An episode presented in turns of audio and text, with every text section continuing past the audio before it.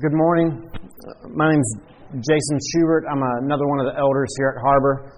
Glad to be with you on this Lord's Day. Uh, we, uh, on Sunday mornings, preach through whole books of the Bible. Um, and if, uh, well, a chapter or so at a time, not a whole book every morning. Uh, but if you look at the table of contents at the front of your, uh, of your Bible, you'll see there's, uh, there's a lot of different books of the Bible.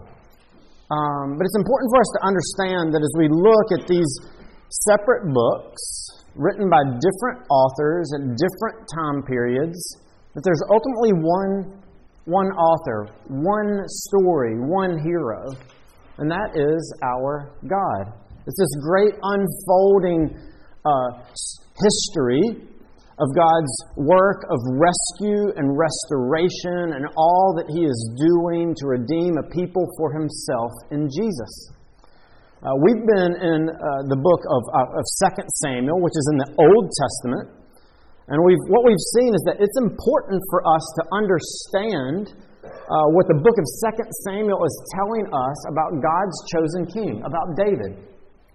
Because the Old Testament gives us the worldview by which we understand the New Testament. And in the New Testament, as we learn a lot about Jesus, we're going to see uh, over and over that he's the, the New and the Old Testament are trying to connect Jesus to David, to God's chosen king, the fulfillment of the work that he's doing.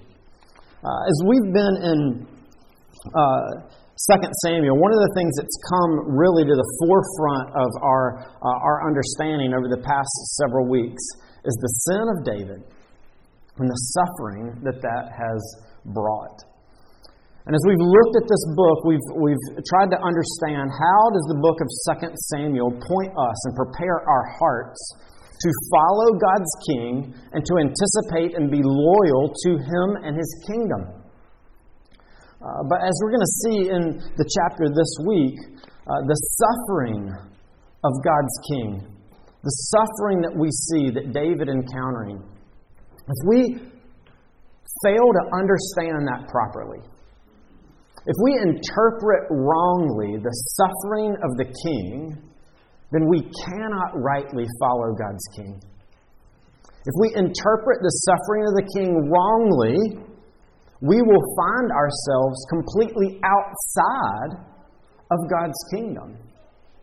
So, as we look in this chapter, chapter 16 of the book of, uh, of 2 Samuel this morning, we want to, to grow in our understanding to make sure that we are rightly interpreting and understanding the suffering of God's King, both David and the greater Son of David who is to come, Jesus.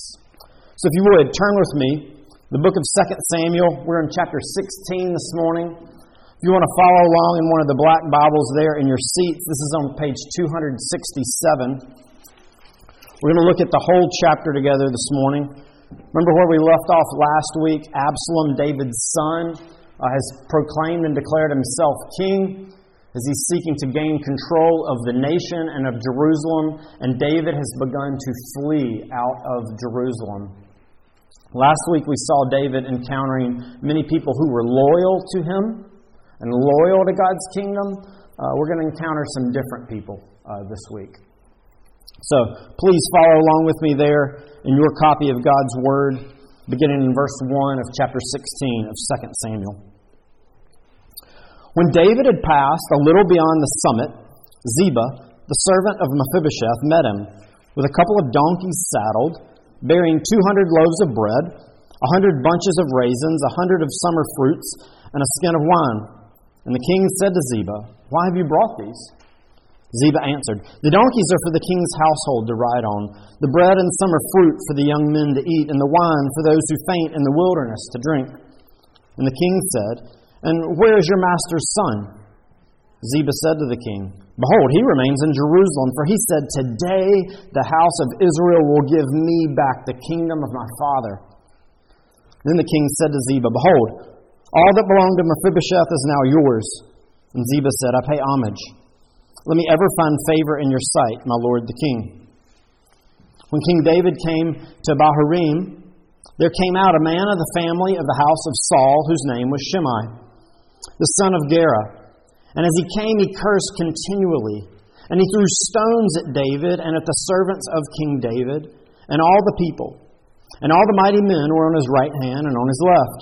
And Shimei said as he cursed, Get out, get out, you man of blood, you worthless man. Yahweh has avenged on you all the blood of the house of Saul, in whose place you have reigned, and Yahweh has given the kingdom into the hand of your son Absalom. See, your evil is on you, for you are a man of blood.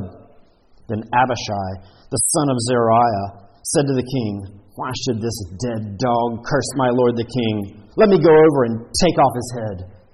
But the king said, What have I to do with you, you sons of Zeruiah? If he is cursing because Yahweh has said to him, Curse David, who then shall say, Why have you done so?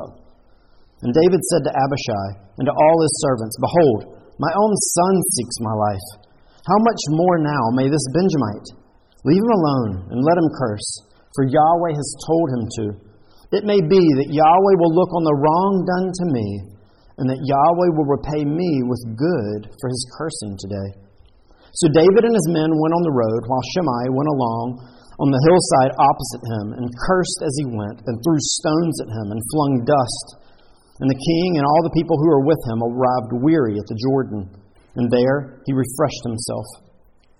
Now Absalom and all the people, the men of Israel, came to Jerusalem, and Ahithophel with him.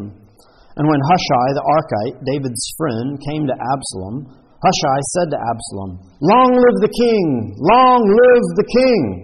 And Absalom said to Hushai, Is this your loyalty to your friend? Why did you not go out? Why did you not go with your friend? And Hushai said to Absalom, No, for whom Yahweh and this people and all the men of Israel has chosen, his I will be, and with him I will remain. And again, whom should I serve? Should it not be his son? As I have served your father, so I will serve you. Then Absalom said to Ahithophel, Give your counsel. What shall we do? Ahithophel said to Absalom, Go into your father's concubines, whom he has left to keep the house, and all Israel will hear that you have made yourself a stench to your father, and the hands of all who are with you will be strengthened. So they pitched a tent for Absalom on the roof, and Absalom went in to his father's concubines in the sight of all Israel.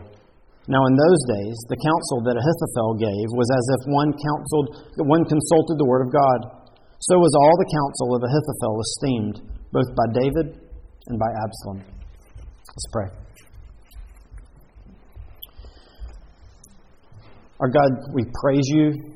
We thank you uh, for graciously uh, revealing yourself to us in your word.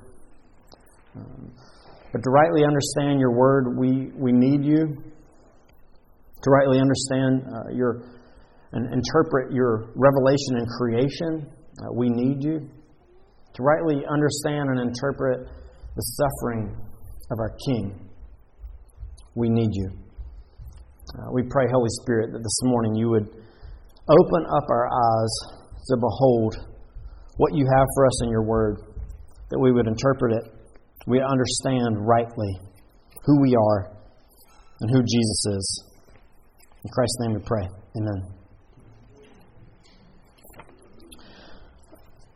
Kids, this morning, uh, what we're going to look at is uh, a few different people's interpretations of the suffering of the king. And so, uh, what I'd like for you to do, if you want to keep uh, notes, is uh, there's going to be some people who wrongly interpret David's suffering. I want you to listen to two ways, one or two ways that you can you can listen that that they wrongly interpret David's suffering. And I want you to, for David, listen to one or two ways that you can write down that, that David, how he understands or interprets his suffering. And then lastly, when we look at Jesus, can you listen for one or two ways that, uh, that Jesus understands his suffering? Okay? Uh, so the, the wrong interpreters and understandings of the king's suffering, David's understanding of the king's suffering, and Jesus' understanding of the king's suffering. Um, so, uh, as we're digging into this, uh, we're trying to, to understand rightly and interpret the suffering of the king. Uh, and as we first come into this passage, we find and encounter two different people that David meets on his way out of Jerusalem down from the Mount of Olives who have particular interpretations and understandings of David the king's suffering, what it means, why he's going through it. Notice first, the one that we encounter is Ziba. Remember, Ziba used to be the, the servant of Saul, uh, who then, when David showed great kindness to Mephibosheth, Ziba was then told to take care of all the lands of Saul that David had entrusted and given back to Mephibosheth. And notice what Ziba says here about uh, the understanding that Mephibosheth has about David's suffering. In verse 3, he says, And where is your master's son? And Ziba said to the king, Behold, he reign, remains in Jerusalem. For he said, Today the house of Israel will give me back the kingdom of my father. One of the things we'll find out later is Ziba is actually here being deceitful. He's lying. We'll meet Mephibosheth later, who remember he was he was crippled and lame in his feet. He couldn't move on his own. Well, find out he was just left in uh, in Jerusalem, but we'll touch base on that uh, later. But notice what through the mouth of Ziba, what he's communicating Mephibosheth's understanding of the suffering is that David is wrongly king. The suffering that David is going through is, in fact, a rejection of David as king. And what it will mean is that now is time for him to become king. Uh, the line of Saul should never have ended its reign. Mephibosheth is a descendant of Saul. Remember, Mephibosheth's son was Jonathan, the heir to the throne.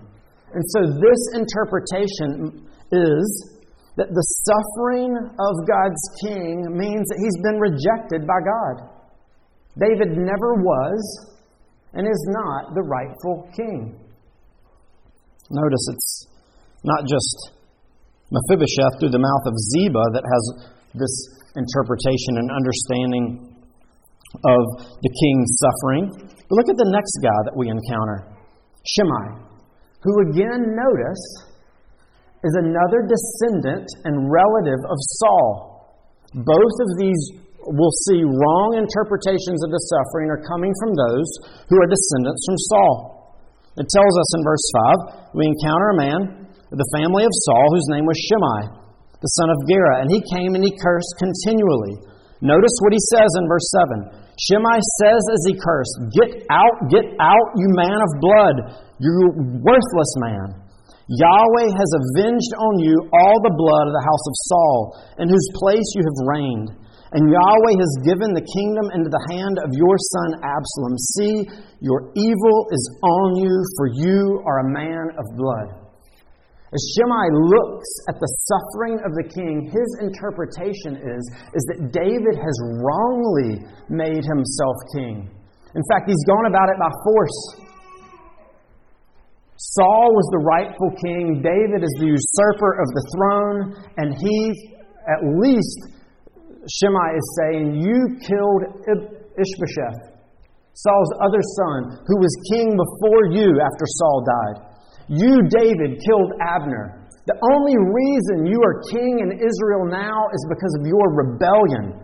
Your rebellion against the rightful king. You have made yourself king, and God now is uh, avenging these wrongful deaths on you. You are a man of blood, and the sign of this suffering that you are experiencing is again evidence that you are not the rightful king. God has taken this kingship that you've claimed for yourself, and He's given it away. He's given it to your son, Absalom.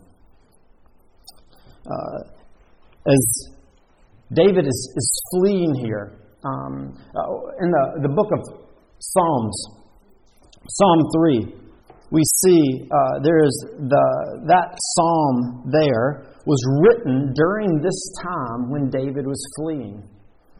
Uh, these uh, titles and italics at the top of your Psalms are uh, actually uh, part of the original uh, manuscripts that we, that we have and help give us the context by which to help us interpret and understand what's going on. And notice what, what David tells us in this psalm as he's fleeing in verse 1 and 2. O Yahweh, how many are my foes? Many are rising against me. Many are saying of my soul, There is no salvation for him in God. Notice, Siri, I guess that was an amen from Siri there.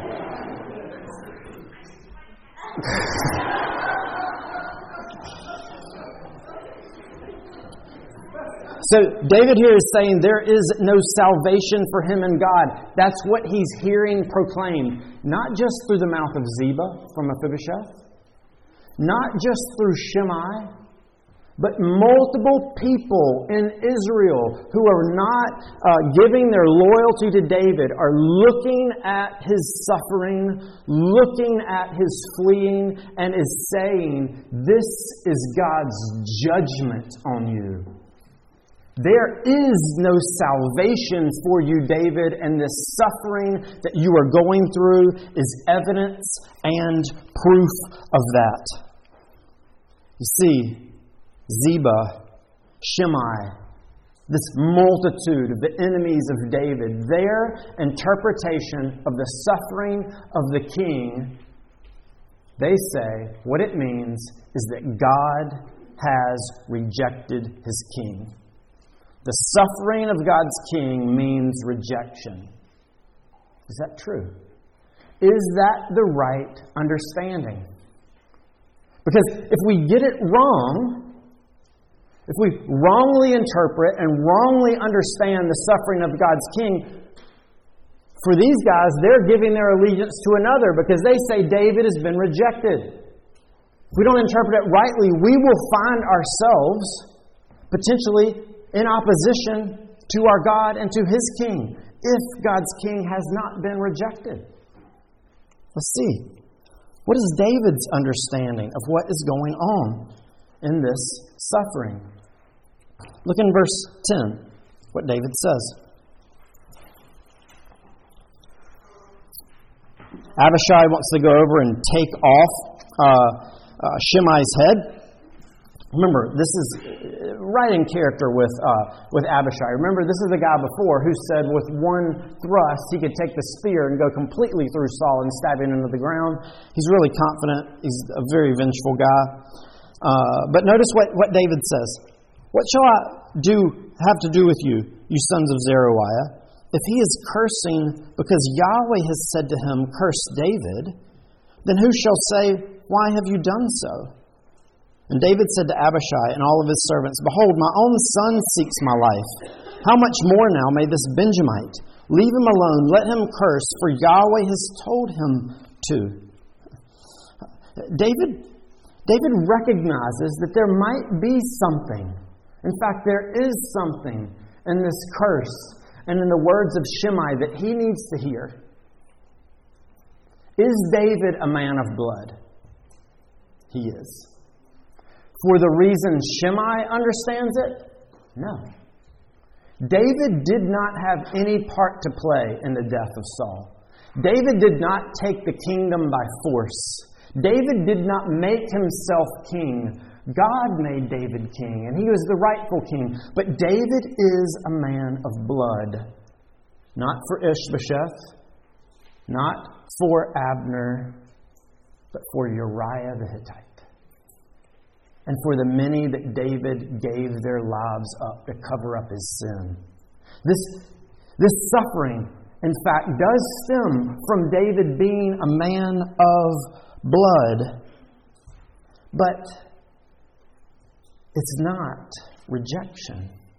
Notice what, as David continues to go on, notice what he says in verse 12. It may be that Yahweh will look on the wrong done to me and that Yahweh will repay me with good for his cursing today. David is, is recognizing that, that the way that, that Shimei and, and what Ziba communicated that Mephibosheth was responding, uh, how he was responding, that this is wrong. Wrong done to David, wrong done against David. And David has a hope. A hope that God will repay him good for this wrong that is being done to him. You see, David is, is understanding this, that God is at work in this, but that God has a greater purpose in this discipline that he's bringing into David's life. That, that David is looking and seeing that this doesn't mean rejection, but God is still at work in my life, and he may yet still have good to do for me. In fact, uh, we see, we could say, well, why would David be uh, the, the proper interpreter? Sure, he's going to want to twist and, and, and turn it that way to make it more pro David. But notice what the, the author of this, uh, this book points us to that David is, in fact, interpreting it rightly. Uh, look at verses 15 down through 23. Uh, when uh, Ahithophel comes and he gives this counsel to Absalom, Notice what he says in verse 21 Go into your father's concubines, whom he has left to keep the house of Israel. And all Israel will hear what, that you have made yourself a stench to your father, and the hands of all who are with you will be strengthened. So they pitched a tent for Absalom on the roof, and Absalom went into his father's concubines in the sight of all Israel. Uh, this, this here isn't just something that Ahithophel came up with on his own. Do you remember hearing Nathan prophesy that this is in fact what would happen back in uh, 2 Samuel chapter 12. When David was confronted with his sin by Nathan, as God sent uh, Nathan to speak to David, this is what Nathan told, uh, told to David. In verse 9 of chapter 12 Why have you despised the word of Yahweh to do what is evil in his sight? You have struck down Uriah the Hittite with the sword, and have taken his wife to be your wife, and have killed him with the sword of the Ammonites. Now, therefore, the sword shall never depart from your house, because you have despised me, and have taken the wife of Uriah the Hittite to be your wife.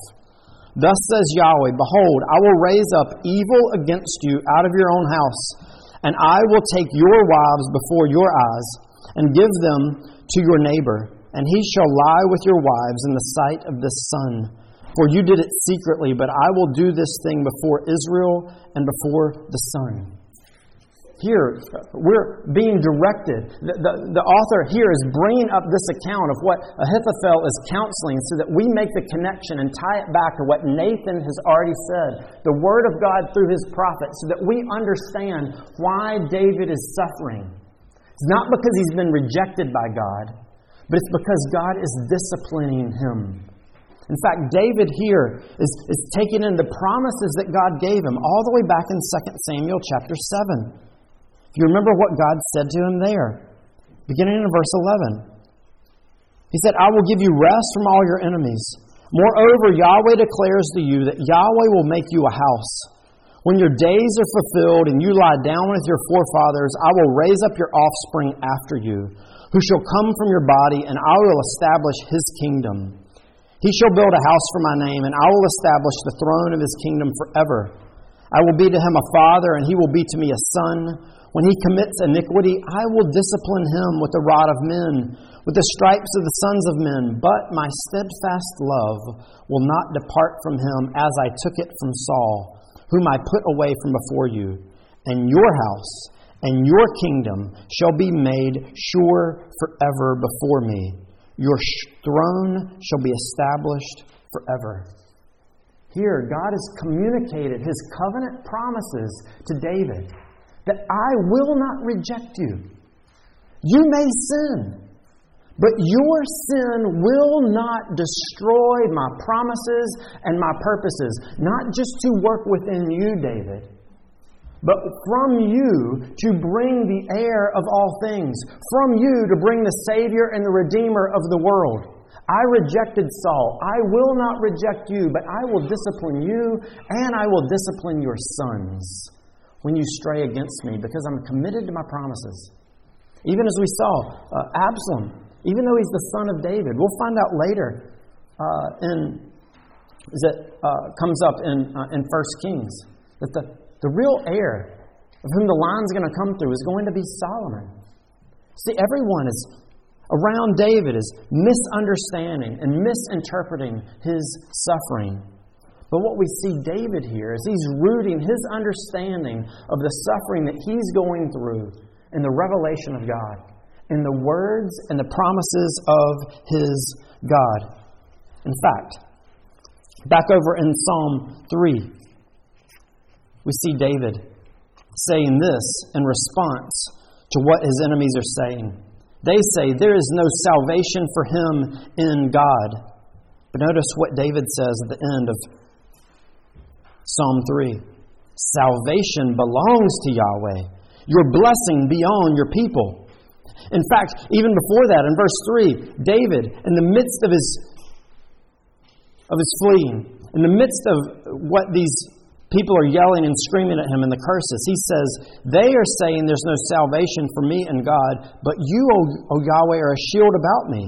You are my glory. You're the lifter of my head. I cried aloud to Yahweh, and he answered me. Does God answer one that he has rejected? No. He answers his son. He answers those that he's committed to. He answers those in whom He is at work in their lives and their heart to discipline and shape them. Here we see David finding strength and being refreshed in the Lord. The Psalms give us insight in that, but there's hints of this in 2 Samuel 16 as well. Look at the end of, uh, or look at verse 14. And the king and all the people who were with him arrived, weary at the Jordan, and there he refreshed himself. Verse read, it sounds like maybe he was just thirsty.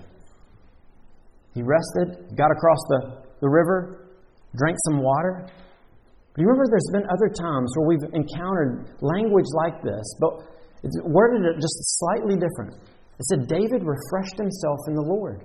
Or Jonathan refreshed and strengthened David in the Lord. Here, what we see David doing is finding strength, finding refreshment, finding nourishment, not rejection, what we're beginning to see is that this suffering, this discipline that the Lord is bringing upon David is having a work in his heart. He's directing and pointing and moving the heart and the dependency of David away from himself to hope and rest in the God who spoke and said to David when he confessed his sin, I have sinned against Yahweh. And what God spoke to him back through the mouth of Nathan the prophet says, And God has taken away your sin. You see, actually, what we're seeing here is not rejection, but the suffering of the king here confirms to us the promises of God. It confirms to us that David is, in fact, his king because God is doing exactly what he promised to do. Because it's going to be through the line of David that Jesus, David's greater heir, comes. Brings up a good thought. What about the suffering of Jesus? How does Jesus understand his suffering? What about the, the suffering of, or the interpretation of those who are around him? How do they interpret the suffering of God's King?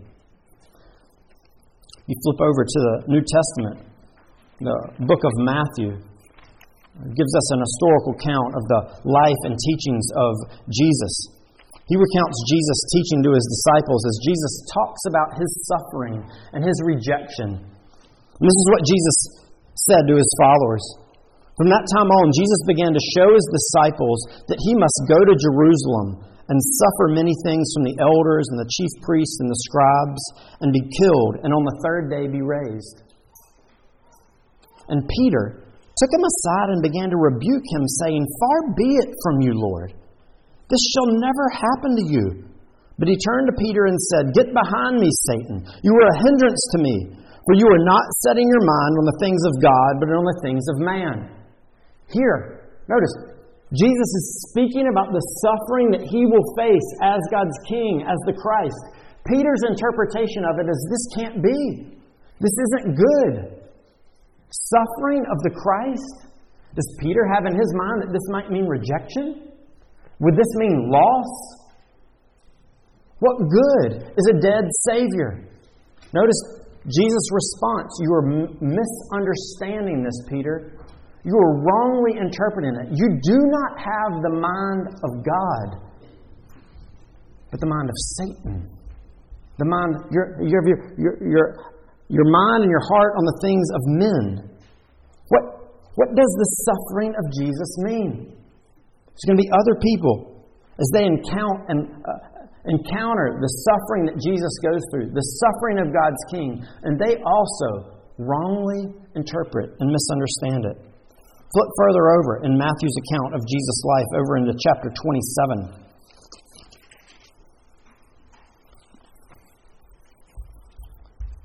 Listen to what Matthew tells us.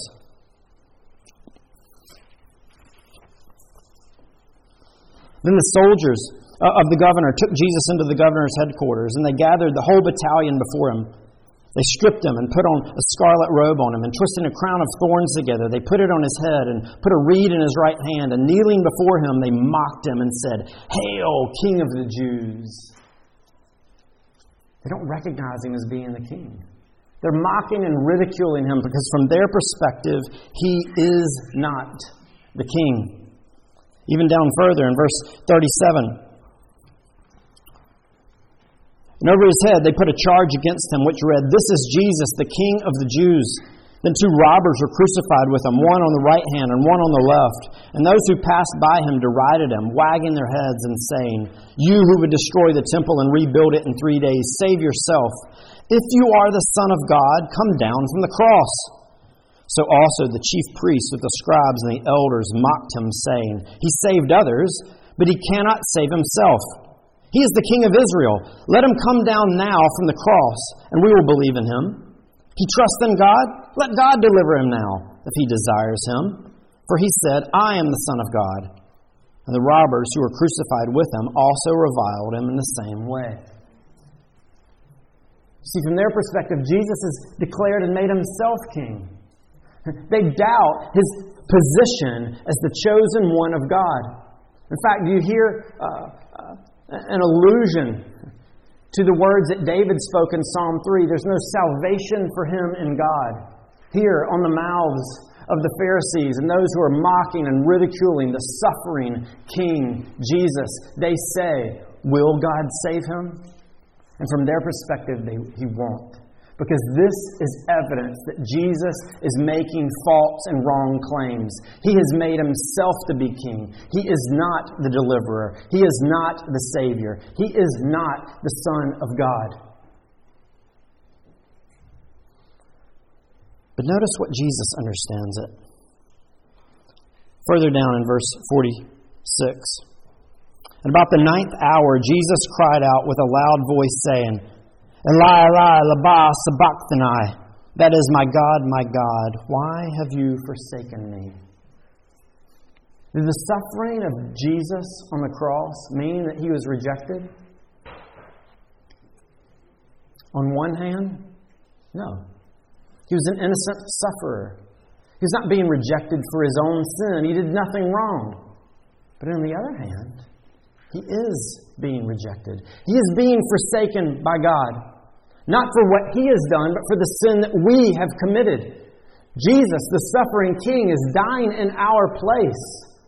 We must rightly understand. We must rightly interpret the suffering of the King because we will, may find ourselves outside of the kingdom. If, like Peter, you think there is no reason, no need for the Son of God to die, no reason for the King to suffer, that will result in our loss. Or if you look at the, the understanding of the Pharisees and the chief priests and the scribes who look at the suffering of Jesus and say this is evidence that he was not who he claimed to be, then we will find ourselves outside of God's kingdom because we will be in opposition to God's king and God himself. How do we know that?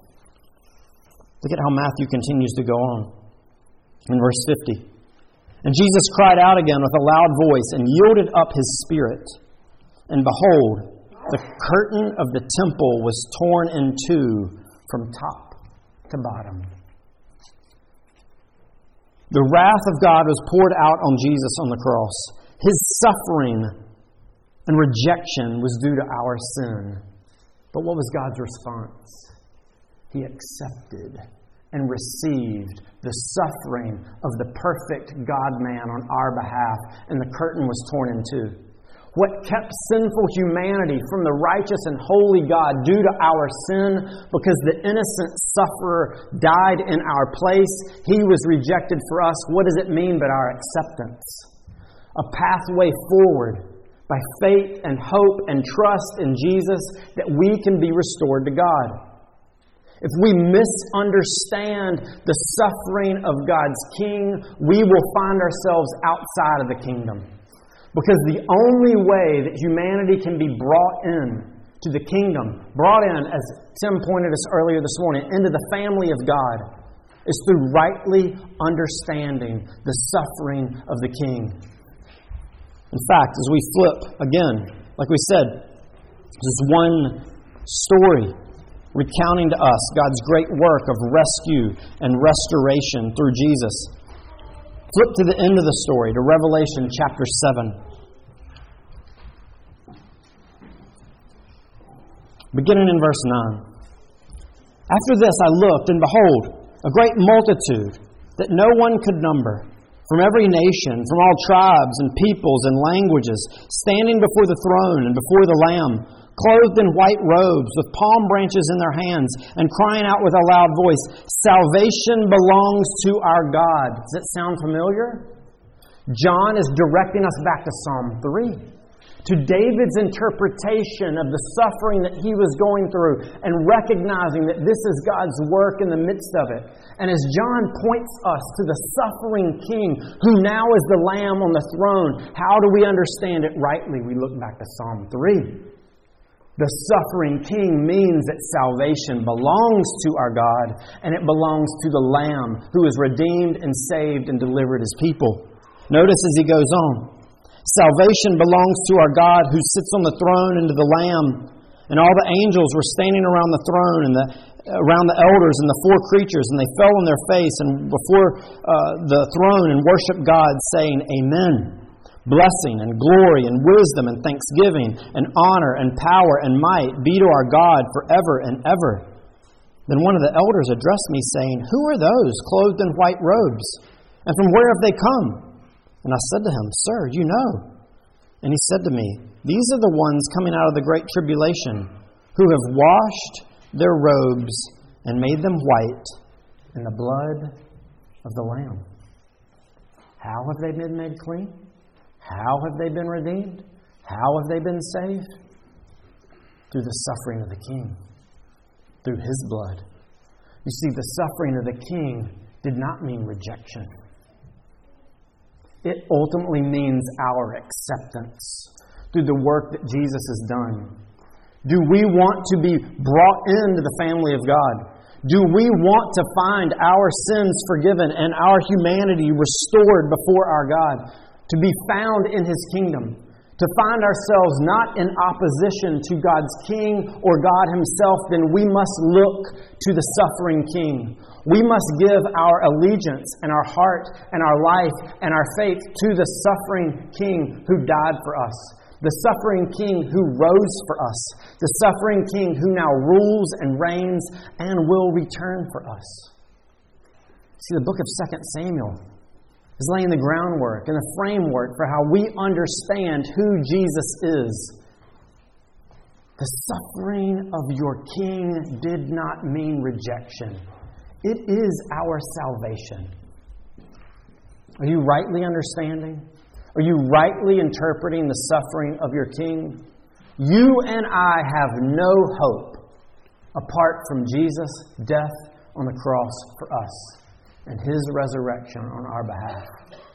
May we be those who hear the proclamation of the good news in 2 Samuel and reverberated throughout all the pages of Scripture that salvation belongs to our God and to the Lamb who sits on the throne as the suffering, risen King for God's people.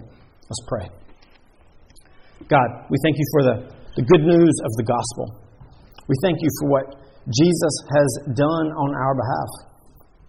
We pray that you would continue to direct our, our hearts, our minds, our understanding to see why Jesus needed to die. How desperate our situation was, and how sufficient his death on the cross was for us. Point our hearts, point our minds, point our faith, point our lives to resting and trusting and hoping in Jesus, our suffering and victorious King. In Christ's name we pray. Amen.